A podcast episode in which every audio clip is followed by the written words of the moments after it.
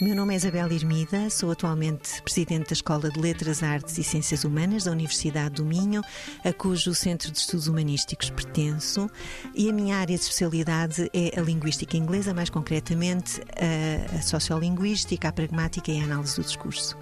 O projeto NetLang pretendeu inicialmente analisar as formas de preconceito e discriminação que são expressas nas redes sociais. E por redes sociais entendemos aqui as caixas de comentários de plataformas como o YouTube e, e jornais variados.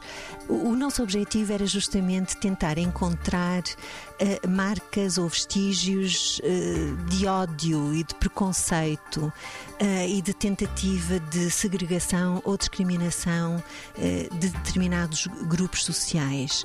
Então olhamos para as variáveis da, da idade, do género, da etnia e também diferentes tipos de identidade, como por exemplo a identidade religiosa, política, a identidade sexual ou de orientação sexual.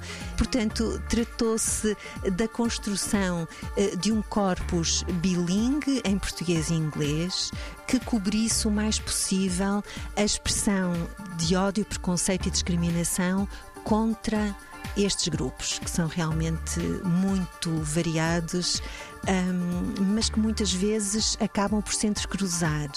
Esta foi uma, enfim, foi uma descoberta interessante ao longo do projeto, foi ver que muitas vezes quando uh, surgia um tipo de, de preconceito ou discriminação, ele vinha a par de muitos outros.